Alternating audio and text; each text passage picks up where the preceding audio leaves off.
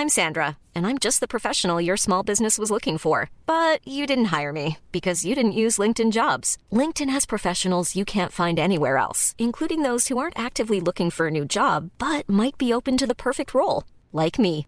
In a given month, over 70% of LinkedIn users don't visit other leading job sites. So if you're not looking on LinkedIn, you'll miss out on great candidates like Sandra. Start hiring professionals like a professional. Post your free job on linkedin.com/people today. Planning for your next trip?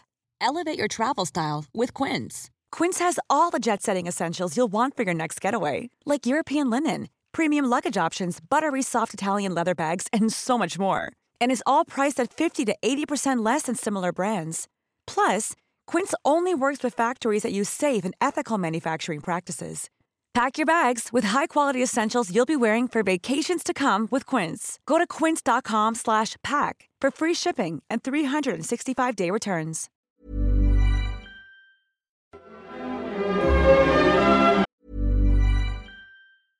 Even when we're on a budget, we still deserve nice things. Quince is a place to scoop up stunning high-end goods for 50 to 80% less than similar brands. They have buttery soft cashmere sweaters starting at $50, luxurious Italian leather bags, and so much more. Plus, Quince only works with factories that use safe, ethical, and responsible manufacturing. Get the high-end goods you'll love without the high price tag with Quince. Go to quince.com/style for free shipping and 365-day returns.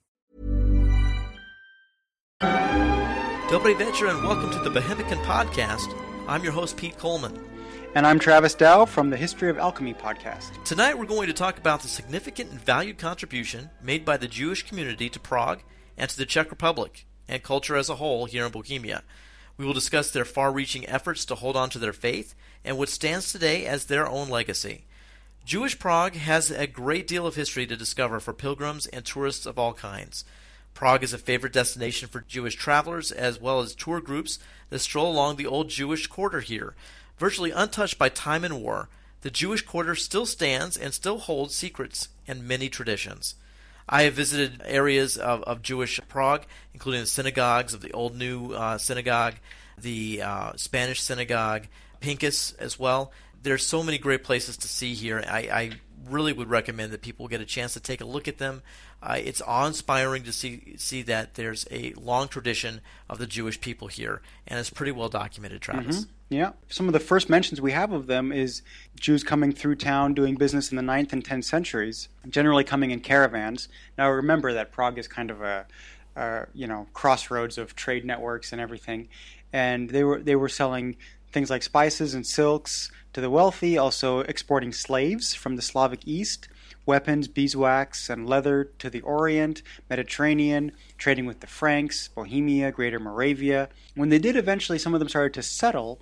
The first little Jewish neighborhood was um, called Vicus Visegradensis, which is kind of a Latin way of saying Vyšehrad. It's, it's the other castle in Prague. So there's the Prague Castle and Vyšehrad, which is back from the seventh century at least. And that's so. that's actually if you were coming up the Vltava River, heading north towards uh, to- towards Prague and Prague Castle, it would be the first thing you see on the right hand side, uh, heading north on the on the river, and it's a uh, a pro- very prominent rock. And legend holds it that uh, the Princess Libuše actually set her baths and her castle there that overlooked the the uh, the river of Vltava uh, before things were moved a little bit further towards the the left bank and Prague Castle. So that kind of gives you an idea where the first Jewish quarter mm-hmm. was. Um, the first Jews were Tosafists. Um, that doesn't mean a whole lot to me, but um, in case our listeners are interested, there you have it. Um, before 1096, they basically had the same rights as incoming Germans and French. Now, at this time, um, Christianity was pretty new to the region, maybe a century or, or, less than two centuries old. And so it is interesting to note that they were just immigrants like Germans or French. But in 1096, a marauding crusader army, maybe 20,000 strong, were on the hunt for infidels burning, plundering, forcing baptism as they went, and mor- murdering those who refused. Before the 1142 Moravian invasion, they lived sort of spread out everywhere, like near the castle on the left bank, near which is where the markets were, uh, like I mentioned, and there was a small settlement where Josefov is now, which is the Jewish quarter. But after the invasion, they thought it best to kind of clear um, the main parts of town, which were the markets and everything. And Josefov is really low, right next to the river, which is the place that flooded the most. Um, so they kind of settled there, mostly to be left alone at the time. Now, of course, it's downtown Prague, beautiful Pařížská Street and everything. Right. But Right. Well, not not to get ahead of us, Travis. Josefov is was actually named after Yosef the First, who was was very friendly towards uh, the Jewish people to basically allow them to come back after Maria Theresa had sent them packing. Uh, so that was that's something we'll get to a little bit later on in the show. But the name has changed several times. and the the oldest part of that town is on the corner of Kozy and Vez- Vězeňská. And it's also interesting to note the very first Jews coming to Prague could have been Byzantine Jews. So not the later kind of Ashkenazi like from Germany. However, eventually German Jews um, built the old new school, um, which before that they built a really one of the first synagogues was the old school, right? But the old new school, which is on uh, Shiroka, Shiroka. and which at that time in Germany called the Breite Gasse, which means like wide alleyway.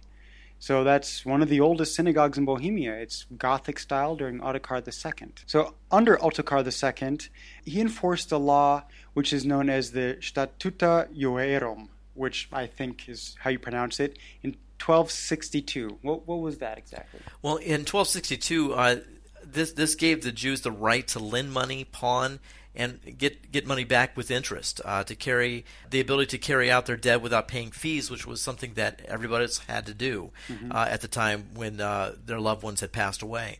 It also gave rights to the synagogues to have their own courts, and if a Christian, and this is really important, Yeah. if a Christian harmed a Jew, he would have to pay a fine to the king, and if he couldn't afford it, he would lose a hand.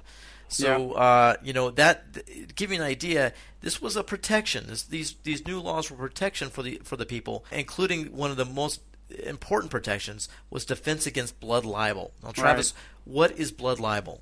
Yeah, so people used to believe some pretty strange things, but um, medieval Christians had a very strange view of Jews, and, and we'll get into that a little bit later. But but one thing that they thought, which I don't know where this belief came from, but they believed that Jews would actually sacrifice children and you know and sometimes even some kind of weird demonic rituals and and who knows what else so basically anytime a child went missing for whatever reason the first place the angry mob went with pitchforks and, and torches and whatnot was the jewish quarter One one one of those horrific sort of uh, stereotypes was the fact that Gentile children's blood was used in, in making of matzah uh, and food. Yeah, for instance, yeah. Exactly. So uh, again, ridiculous stuff, but just enough to kind of get a crowd worked up into a frenzy. There- and I think that the king knew this, and he said, Yeah. "We got to put a stop to this." Well, there is still a fountain in Basel today. It's under it's a UNESCO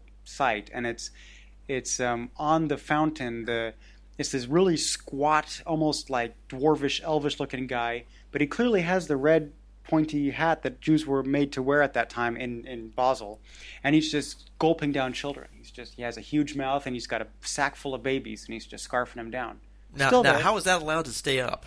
It's How is that UNESCO. it's not anti-Semitic? I think I don't remember the date, but I, I think it's like 13th, 14th century. So it's about this time, yeah. and it's just ancient. So they, um, they they call it the child eater, and they just they just leave any Jewish reference out of it when they speak about it. But it's it's pretty clear. It sounds clearly that it has a connection. Well, I I, I kind of want to don't don't want to give too much of a of a uh, a grandiose sort of viewpoint to the king at the time. Uh, we talk about Ottokar II, uh, because he really knew where his his bread was buttered because.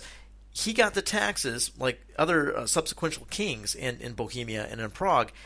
He was able to rake in these taxes and these monies levied by the Jewish community, and it would, would be really uh, a cash cow uh, for for the the king the kingdom because the money would keep coming in. He didn't want that money to be to be stopped, and if he had all these problems with people having uh, issues with the, the, the Jews of the time, then the money would stop. So he had to put some level of protection. I, kinda, I definitely want to mention that. I don't think a lot of it had to do with um, some idea of feeling bad for the Jewish population or, or trying to protect them other than the money coming in. Yeah. So I, it, wherever there are rules, there are rule breakers, and Christians found a way to circumvent some of these religious usury laws, and and started trying to try trade more with people from abroad, and tried to find other people to do their tailoring and leather work, and and glazers and goldsmithing. So the Jews still felt the pinch in a lot of ways. The Jews at the time had a place in society that was hard to describe in, to modern ears. On one side, they were viewed to be permanent servants for their crimes against Christ and the crucifixion. On the other side, there was more of an Augustinian sort of idea that Jews were witness to the truth of Christ and therefore necessary and important. Yep. The Christ um, uh, story in the Bible. They were there. They were there. And, and re- remember, Jesus it, was. Jewish. Right, so, yeah. so there's that connection as well. So you had these two different camps. They, they were both taxed more more severely during this time and considered to be personal property of the Holy Roman Emperor. Yeah. Now, yeah, when you mentioned that, um, well, for for one thing, it's significant. Like at, at at one point, it was it was up to a fifth of the tax's income. There's another interesting quirk here. So there were. I think you mentioned that they were the personal, basically the personal property, personal servants of the emperor. I mean, they the texts went directly to him. They didn't go through some roundabout way. And what this meant was that um, it got so quirky and weird that when so when a pogrom swept through the town, a pogrom is, you know, uh, for those that don't know, it's it's just anti-Semitic. It's a mob gets together together and slaughters Jews. And when that happened, the king would get the property. Okay, so this this got so regular. Now, you know, why did this get regular? So the blood libel we mentioned, but another one was like the Black Plague. Um, people had a lot of superstitions against cats. So plague was carried by rats, but Jews didn't have those superstitions, so they had cats. So when the plague swept through town, sometimes it wouldn't hit the Jewish quarter as hard Because the was- cats were eating the rats. because the cats were Right. eating the rats. That's all the proof they needed that the Jews had some secret deal with the devil, if it wasn't their fault, you know, to begin with. So, you know, right away, pitchforks and torches come out, and, and off to the Jewish quarter they would march. So, the king would get that property. Now, this got so regular that the king would give away houses before a pogrom would hit. You know, he could sense the stirring. Oh, maybe a plague's coming through town. Maybe a child went missing. In any case, you know, they would just, um, you know, the king would give away a house with, in the contract, it would say, it is yours in case the Jews were to die or leave. So it's like, here you have a deed of the property. The guy is still alive the the Jew inhabiting the place is still there with his family, but it already belongs to the next nobleman. Like he's just counting on the guy. to me, that die. seems like that's going to set up some serious problems. Of why not knock off one of these guys in the Jewish community, and uh, you know, see if you can get his his property faster since it's not going to his next of kin. So Mm-hmm. it just seems like you're putting a, a bullseye in the back of, of some of these guys in in, uh, in the Jewish quarter. Uh, it doesn't seem like a smart move, but uh, again, very tense time here, and it, this led up to one of the horrific massacres in 1389 during Václav IV's uh, uh, reign. This massacre uh, starts off with a priest that was supposedly carrying the host to a dying man and was stopped and abused by supposedly the Jewish uh, folks, and they started to throw stones at the priest. Maybe it was a small stone that was thrown uh, uh, at the priest. Who who knows at this time, or Maybe if at all, Yeah, yeah, even if at all right. at this point. This set off a chain reaction of priests throughout Prague calling for revenge, which is not really a Christian thing to do, by the way. So armed mobs formed and were starting to march through the streets. Jews were slaughtered with swords, and their wooden houses were set afire and burned, basically razed to the ground. If any Jew was found out in the street, they were actually pushed into these burning infernos. Uh, it was a horrific sight. Very few women and children were spared, but the ones that were were forced baptized right there on the spot. All property uh, was brought to the king, and what really was the insult to this whole thing was that no punishment was brought to the killers whatsoever. In total, 3,000, they, they say, were, were buried from this. We don't really know if the number was much higher, of course, the ones that were burned uh, beyond recognition, uh, Right. but 3,000 were buried. That wasn't the end, unfortunately. Because many of the, of the Gentiles in the, in the area knew that the Jewish people, many of them, had, had pilfered away some of their money and, and, and some of their treasures and buried them in certain places. They not only went to some of the burned out houses looking for these quote unquote treasures, but also started going through these graves and became grave robbers. So Yeah. uh, just an absolutely they actually had to seal off the whole quarter. It got so bad. yeah, just a, just a bad, bad situation. So we give you an idea that these pogroms were just devastating. You didn't want to be around Yeah, Prague if you if you were a Jewish And, person.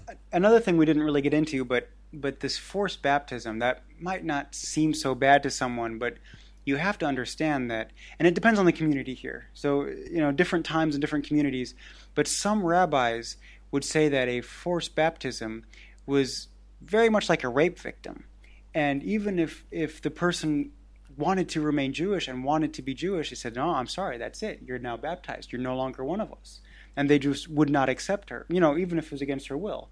So, um, and again, it, this depends. This was this was you know one rabbi in particular's view, but um, so sometimes that was you know you survived some horrible ordeal and you were still shunned. So I mean, it was you were just unclean from then on. I- Again, Um, uh, uh, again, Prague's history is at times the the worst of Europe had to offer, and also the best of what To, Europe has to offer. to, be offer. fair, you know, this wasn't just Prague. This was this was all over. But Right. yeah, this- right. I, I think the the history of Prague and, and throughout Bohemia, you're going to have these uh, these horrible, horrible stories, and you're also going to have on the flip side of it some amazing discoveries of, of scientific discoveries. You're going to have art, Well- freedom. You're going to have freedoms of people, and we will get to that part. There, there were times where Prague was actually the freest place to be if you were Jewish Yeah. in all of Central Europe. Well, here's just not now. one one flip side. Yeah, no, yeah. not at this point in, in Um, the 14th century. in the in the Hussite Wars, which was in the early 15th century, um, the Jews were often left alone. So they, you know, the the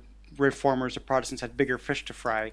Um, except, Well, and, and if I if I can interject real quickly here, You there, may There, there, there were there were opportunities, uh, there there were uh, situations where some of the leading uh, members of the Jewish community would attend some of these Protestant churches during their services, mainly because that the Protestants they felt had a closer connection to the old the old Scripture. Yeah. Uh, of the Old Testament than the, ca- their Catholic counterparts. Yeah, well, I, I find that very interesting in my research for the show. That that, that came that was a uh, they had they were very strange bedfellows. yeah, yeah, no, the the Protestants would often just re-examine the, the scriptures, and I mean that's part of what the Reformation was. So then they would re-examine these weird superstitions like blood libel and things, and realize there's no scriptural basis. Um, so But, however, in, in Chomutov during the Hussite Wars, a lot of Jews actually chose death over forced baptism. And in Vienna, um, who were uh, Catholics, the Jews were all slaughtered because they were being accused of selling weapons to the Hussites because the Hussites were tended to be more pro-Jewish. So again, the, the reformers, you know, re- question uh, questioned the Jews' place again and re-examined it. Um, but some thought that the Antichrist would have to be a Jew, okay? But others said that Antichrist, to be pure evil, it would have to come from evil Christians themselves. Um, Jan Hus, in fact, had this view that you know. So Jan Hus did not think the, the Antichrist would be Jewish. In fact, but he also had some strange views that um, he said that before the end of time, uh, that Jews would see the light and of their own free will convert to Christianity. Have this that okay, there- there's always we'll leave them alone, but they're going to see the light, right and, and there are always so- going to be some sort of divisions i, I think uh, to say that that humanity with the religious tolerances have, have come a long way even though we still have a long way to go that uh, to live in this era would have been very difficult uh, if you were Protestant, if you, at, at times if you were Catholic, depending on the on the, the year, or at the at mostly throughout history, if you were Jewish, Yeah. uh, it would have been very difficult. But Um, that yeah. leads us to to to something that we call the golden age. Now, is, Mm-hmm. is it really that golden? Because I, at, at certain points, I'm thinking, well, maybe it's just not so bad for the Jewish population. But it it, it didn't start off probably as, as great as you would think with that title, the Golden Age, because at the time when the Turks were marching their way through through Europe and they were uh, besieging Vienna, they uh, a lot of people accused Jews for spying for the Turks. Yeah. And as a matter of fact, there was a fire in 1541 that damaged Hradčany uh, uh, and the castle Castle Hill here, destroying the archives. And under torture, a Jew confessed, and the pogroms ensued once again. And we mentioned this in a, in a different podcast about Rudolf II. They were allowed to come back in 1567. So this, you know, this it didn't last so long, and we mentioned this in Rudolf II's podcast. This was his father, and and uh, had some laws to kind of um, uh, protect them. And, and we mentioned that. And this would be Maximilian II. Right, Maximilian Okay, II. right. So, um, for instance, um, protection against the Christian guilds because you know they had kind of monopolies in certain businesses. So you know the, they would they would have the right to do business and, and make money and and in fact this um, got so good that the largest community in the diaspora was in Prague. A very famous Jew of this time was Mordecai Meisel, and this is Rudolph's. Um, I, I think this whole idea is kind of funny. Like when I was doing the research, I, I was reading something in German, and I came across that uh, Mordecai was Rudolph's Hofjude, which means the court Jew. So I can just see him lining him up because Rudolph, you know, we love this guy. Me and me and Pete, we, you know, he's a he's a great character, and because you know he had this this whole mystical Prague thing. I really do recommend that episode on him. But um, so you know you can just see him lining up his his court and, and introducing him to someone, saying, "Yeah, this is you know Tycho Brahe, my court astrologer, and this is Michael Sedzivoy, my court uh, uh, alchemist, and here we have Morde- Mordecai Meisel, my court Jew." It, just What? have to- it, yeah, it sounds a little off It's- to my ears. it's doesn't it? strange. I know. Uh, maybe he didn't say it like that, but that's you know that was like in quotes, like he's the Hofjude, he's the court Jew. Um, one of the rights um, that he did, uh, that Rudolf did, was he would give interest free of loans to poor Jews. Um, he built the still standing Jewish town hall and much more. Uh, he provided funds for Rudolf's war against the Turks, so so Mordecai was fairly, wealthy and actually supported the war against the Turks. Uh, there is some truth to the fact that um, Jews may have been more pro-Muslim than pro-Christian because the Muslims all over treated them much better than the Christians. Well, and, and So- this, this this does have some truth, especially in the Holy Land. That I wouldn't say they were spies. I mean, the, Yeah. the evidence can obviously get way out of hand. right this- but but i mean if you even you look at, at when when some of the uh, crusades ended and and were pushed people were pushed back in, into europe um, if you wanted to visit the holy land you could do it uh, you were allowed to go down there and do that however you had if you wanted to live down there you paid a tax yeah, if you if you weren't muslim so um, there was probably some freedom to practice your religion but you paid for it I would say, but greater safety. Um, it- well, like another example. So even this this you know most honored uh, Mordecai Meisel, Rudolf promised to honor Meisel's last will and testament. Okay, which was very rare at the time. Like we said, when a, when a, a Jew passes away, the property goes straight to the emperor or the king. But Rudolf promised to to um, honor his will, his last will. However, a few days after his death, uh, Rudolf had his house searched and everything confiscated to the crown.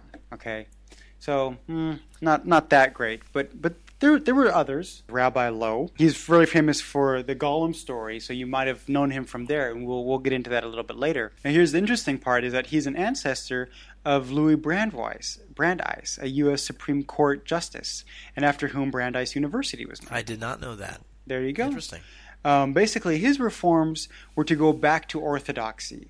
So, um, Jews at this point were becoming very secular. I mean, you have to remember they're a minority everywhere. So they were just trying to blend in and kind of, you know, taking religion a little bit more lightly and the, and their their laws from the Talmud and whatnot. And Rabbi Loew kind of took a firmer stance and said, do not touch Gentile wine, don't accept money from Gentiles for ritual services. Um, he basically he- pushed the reset button yeah, well, yeah. This happened many, many times, but you know, he was he was one of those. He was maybe the most well known at the time, and, and even later for kind of you know being firm on on you know holding a stance. He went so far. He said he considered the Jews formed and the Gentile not quite formed matter. Um, he wanted to go back to the source matter, the Torah, to, for studies, which again, a lot of people there was many writings and many books you could you could uh, you know study, and he wanted the Torah to, to be above the rest, as it as it probably should be. An interesting thing about Rabbi Loew, he's obviously um, falsely claimed to be a Kabbalist. Now, this is almost definitely not true. In fact, uh, when we talk about Kabbalism, this was mostly a Spanish movement. There was probably some of that going on in, in Venice. But Prague, there's there's very little mention of Kabbalah in Prague. I'm not going to say it didn't happen. I just there's no references, there's no sources for it. The, the reason for these stories and this strong connection is that he lived during the time of mystical Prague. Again, if you talk about Rudolf II, it's full of alchemists, magic, astrology, all these things. So Kabbalah fits right in there, but not with Rabbi Loew. Along these mystical lines, now, this should be noted that Rabbi Loew was not a Kabbalist, but again, this story has become so famous that you can't really separate Prague and Judaism with, without recanting this story, which is, of course, the Golem. If you come to Prague, you'll see shop after shop with with uh, uh, this clay man figure uh, that's maybe got two eyes and a mouth. I have much. one. You have one? Uh, yeah, everyone's got one. A T-shirt, a bumper sticker, a figurine of the Golem. Uh, very famous, very famous name. As a matter of fact, our listeners back home in the United States might know uh, some residual effects of this. I know at one point, uh, Time Magazine had an article said Superman and his inner Jew. Right? Mm-hmm. Well, what? Why is that? Well, because the, the, the two uh, authors of the Superman that name actually were, were a Jewish Canadian and a Jewish American that put this thing together in the 1930s. And the idea was that it had to be a protector of the Jewish people as this fascism uh, of Nazism fascism was coming up uh, uh up into uh, realms in Europe in the 1930s. There had to be a protector of the Jewish people. That was Superman, which was a, a they say a byproduct of the the Golem, which was a very focused Bohemian tradition uh, from Rabbi Loew. So if we take a look at Rabbi Loew, yeah, we don't want to necessarily say that he was a, a Kabbalist. However, there there are some people that say that he had some some Kabbalist leanings. Uh, again, Travis says not so not so fast, but uh, this story does have some, some some mysticism involved with it as well. So Rabbi Loew was known as the Exalted One. He was beloved by the people uh, here in Prague uh, especially the Jewish community. He was a, a, man of letters. He was a man of intelligence. He had had the ear of, of Emperor Rudolf II. So he really was established. So having this myth attached to him really isn't that far of a stretch. This myth is unusual in the fact that it's supposed to have happened in a very specific year, the year 1580. Uh, there was a new danger brewing in Prague, and it had to deal with a notorious priest that was planning to accuse the Jews of a blood libel once again. So Rabbi Loew heard about this, and to avert this horrible danger, directed his dream question to heaven uh, to help him save his people. And that comes back a little bit to a very interesting Psalm uh, 139 16. Your eyes saw my unformed body. All the days ordained for me were written in your book, before one of them came to be. Now, this is a good precursor to what this dream was all about. He was going to make a clay man. Now, this clay man, keep in mind about about creating life other than the the birds and the bees uh, version that we all know of. You don't create life. That's God's mission to create life, not man. And to do so would be basically forbidden uh, in, in most religious circles, including Judaism. It can be justified if, if this would be saving lives. And there, therefore, Rabbi Loew was instructed to try this horrifying task. He was going to create this golem with divine help using Kabbalistic formulas communicated to him in his dreams. Now, again, here's that word Kabbalistic. If, if Kabbalah was part of this or not, Travis, you say no? In the story, yes. In the story, yes. But yeah, yeah. historical Rabbi this, Loew this probably is, would have said, nah. "This is totally Kabbalah." Yeah. Right. Okay. And, but the the actually the myth predates it by a good couple hundred years. It's just somehow so, attached to Rabbi yeah, Loew because was, of his fame. It just fits so well. Okay. Yeah. So keep that in mind as we're reading the story, folks. So yeah. Rabbi Loew had to use the word Shem Hamaforash, which means the true name of God, uh, the true word of God. And, which was is also known to just a few holy men of each generation, and we can say that because we're not actually saying that uh, the, specific word for God. Uh, but it was very dangerous pr- to pronounce, as you can tell that I'm trying a hard time with it. Uh, but the power that it unleashed could turn against a man who uttered it. So he received his answer in an order that is alpha- alphabetical in Hebrew, which means make a golem of clay and you will destroy the entire Jew baiting company. This was the only part of the message that, that was really heard, and the inner meaning had to be understood to be very, very effective. Rabbi Loew extracted the real message by a special Kabbalistic for- formula. He needed two assistants for this a Cohen and a Le- Levite, a Jew descended from the tribe of Levi and uh, who was of, of the priestly class and the temple eras. He also called his son in law a Cohen, a, a Jew descended from the ancient order of priests, and his pupil a Levite. He explained that they needed four elements fire, water, air, and earth. After a day of purification, they went to the river Vltava. By torchlight, they sculpted a giant body out of river clay. The golem lay before them, facing heaven. The Kohen walked seven times around the body from right to left, reciting the special prayer. The clay turned bright red, much like fire. Then the Levite walked another seven times around the body, the other way, reciting another prayer. The fire like redness disappeared, and the water flowed through the body. He grew hair and nails which Travis is a little bit different from the form that we see that's put put on every T-shirt here. Yeah, I don't remember him having hair and nails because that's kind of that's He's straight up of, that's gross. Yeah, okay? yeah. that's nasty. It seemed a little too human-like, but I guess that's how, how the tradition goes here. Then Rabbi Loew walked once around the body and placed a piece of parchment in his mouth, on which was written Shem Hamaforash, the Word of God. He bowed to the east, west, south, and north, and all three of them recited together and he breathed into his nostrils the breath of life, and man became a living soul. With this utterance, the golem opened his eyes and looked at his creator. They dressed him and took him to the synagogue where he could get ready to start his mission. Eventually, the golem was, was no longer necessary after protecting the Jewish people, and some people say the golem actually went mad and became a danger to the entire Jewish community. So, therefore, Rabbi Loew decided to return him to the void from which he came. He did this by reciting the Shem HaForash, and with it the life principle, and thus restored the golem into lifeless clay. The clay figure had to be hidden in the attic of a synagogue, and no one was permitted to enter it again until many, many years later. Some writers during the 19th century claimed that the outlines of this giant body could still be seen there in this attic. Now, Travis, you mentioned before this podcast today when we were talking about the, the research for the show that there was one particular uh, German that didn't pay heed to this sort of hands-off sort of idea well, yeah, about the golem. Yeah, no, there's there's a couple interesting things to note here. Which, first of all, this is a great story, but it actually the first mentions of this were as early as the 12th century, so way before Rabbi Loew. But I think um, this this was this was kind of a famous version that someone wrote up uh, much later and then attributed it to him. Well, you, you, mentioned another in the Rudolph II podcast. You mentioned another famous story about about Rabbi Loew, where Rabbi Loew actually meets the emperor. I love right? this that's, story. Uh, that's a great story. I, I, if you can't listen to that, but if you can imagine that he that Rabbi Loew had such prominence at this time that he invited the yeah. emperor Rudolph II to his house for dinner, and when the when emperor entered this home of this venerated uh, rabbi,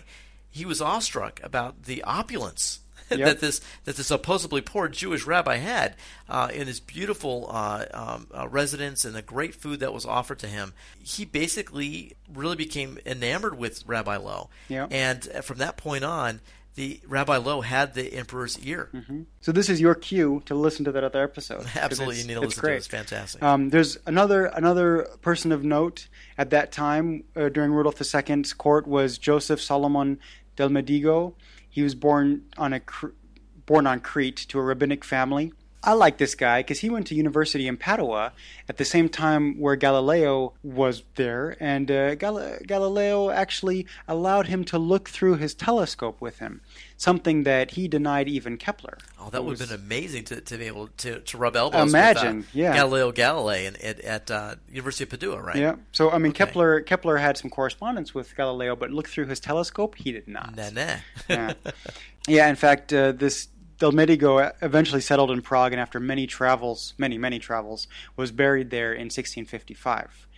Speaking of buried, this cemetery is world famous, one of the most famous Jewish cemeteries. And in fact, you can walk right by it and not even see it because it's nine feet up. The Jewish quarter, they, they gave them a certain parcel of land to bury their dead and no more for centuries. So when they ran out of room, which which is not a huge cemetery, it actually is, is relatively pretty it's, small. Yeah, and so they started stacking the coffins, stacking the bodies, and stacking the headstones. So it is the cemetery is like up on the second floor. Really, I mean, you can walk right by the wall, not even know that you're eye level with a bunch of corpses on the other side.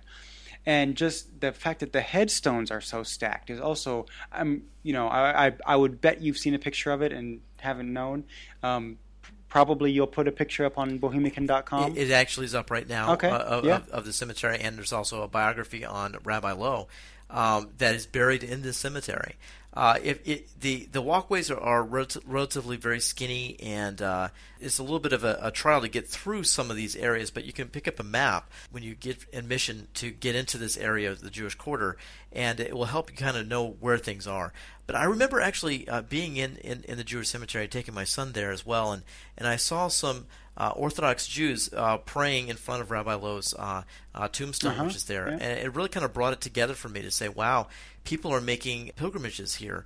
And I started thinking of the places that I've traveled in Europe that had significant um, uh, footholds of, of, Jewish history, and one one place came to mind as the antithesis of what is left in Prague, which would be Warsaw.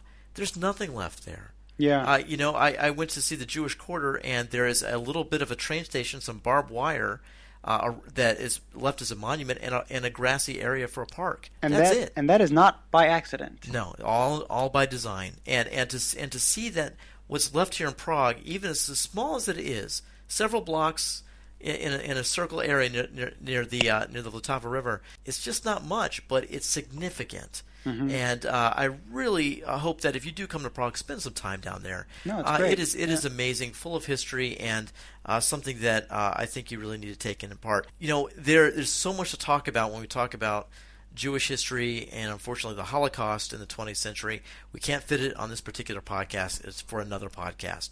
But we will kind of give you a little a snippet of, of, of what we know.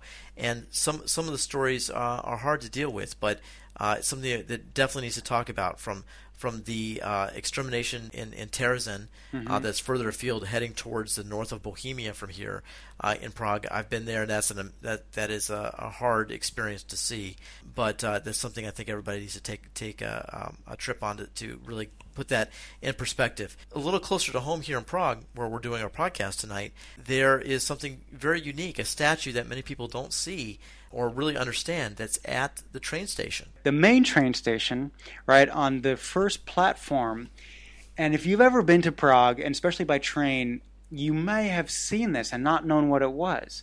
Because it's just a it's a life-sized person holding a, a small kind of toddler in, in in his arms and a young girl next to him and then he has a suitcase next to him and but, but you can tell that the clothing in the suitcase are a little old fashioned, like you know maybe 1940s, let's say, and uh, 1930s, and that is um, of Nicholas Winton. Uh, Sir Nicholas Winton saw the, where the winds of war were, were, were blowing and, in the 1930s and knew that the Jewish people were in trouble. So what he did was he, after his, his normal job, he would go home and start really working. And he would try to line up English families uh, that would take Jewish children that he would try to smuggle basically out uh, of of, Czech, of Czechoslovakia. And at the time, he had this network where he would gather uh, Jewish families that were would agree to this, putting their children onto these trains with just a, a suitcase or, or, two, and head them north toward the uh, the French uh, the French border and then off to England to have their children stay um, in, in freedom. So again, this is probably another uh, episode that we can do in the in the future on Sir Nicholas Winton. But his amazing efforts saved thousands of young Jewish children that would have most likely gone to concentration camps and not and not not been able to hear from again. So that statue, you would think it would be some some kindly dedicek, as we would say in in uh, in the Czech Republic in, in the Czech language, some kindly grandfather image of of holding a child saying goodbye on the train. But what that was was his efforts to try to get as many Jewish children out as possible. So th- there are legacies like that all around Prague. You just have to look for them.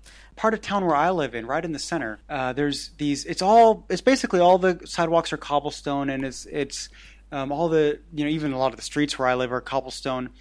But where a Jew used to live before they were deported during the Holocaust, there's a slightly bigger than normal cobblestone made of brass and it says their name on it and when they died and or when they were born and they died and that kind of it gives a story in and of itself because um, like my uh, right next door to where I live there's two brass cobblestones you know a Mr. and a Mrs. of of some name and sometimes you see three or four if it was a whole family or you know you just see one that says you know family so and so and so you you just you instantly get a sense that man something horrible happened here and that you know on the street that I live on like my neighbors were deported. Well, that's our program for tonight. Um, we really we, what we want to do is is have you contact us through bohemican.com through the contact tab and tell us what you thought about the show tonight. Uh, if you are of Jewish faith and there's something that we missed, or uh, I know there's probably some things we mispronounced, but if there's something that we could do to uh, uh make a note on the next podcast, we would more than be happy to do that.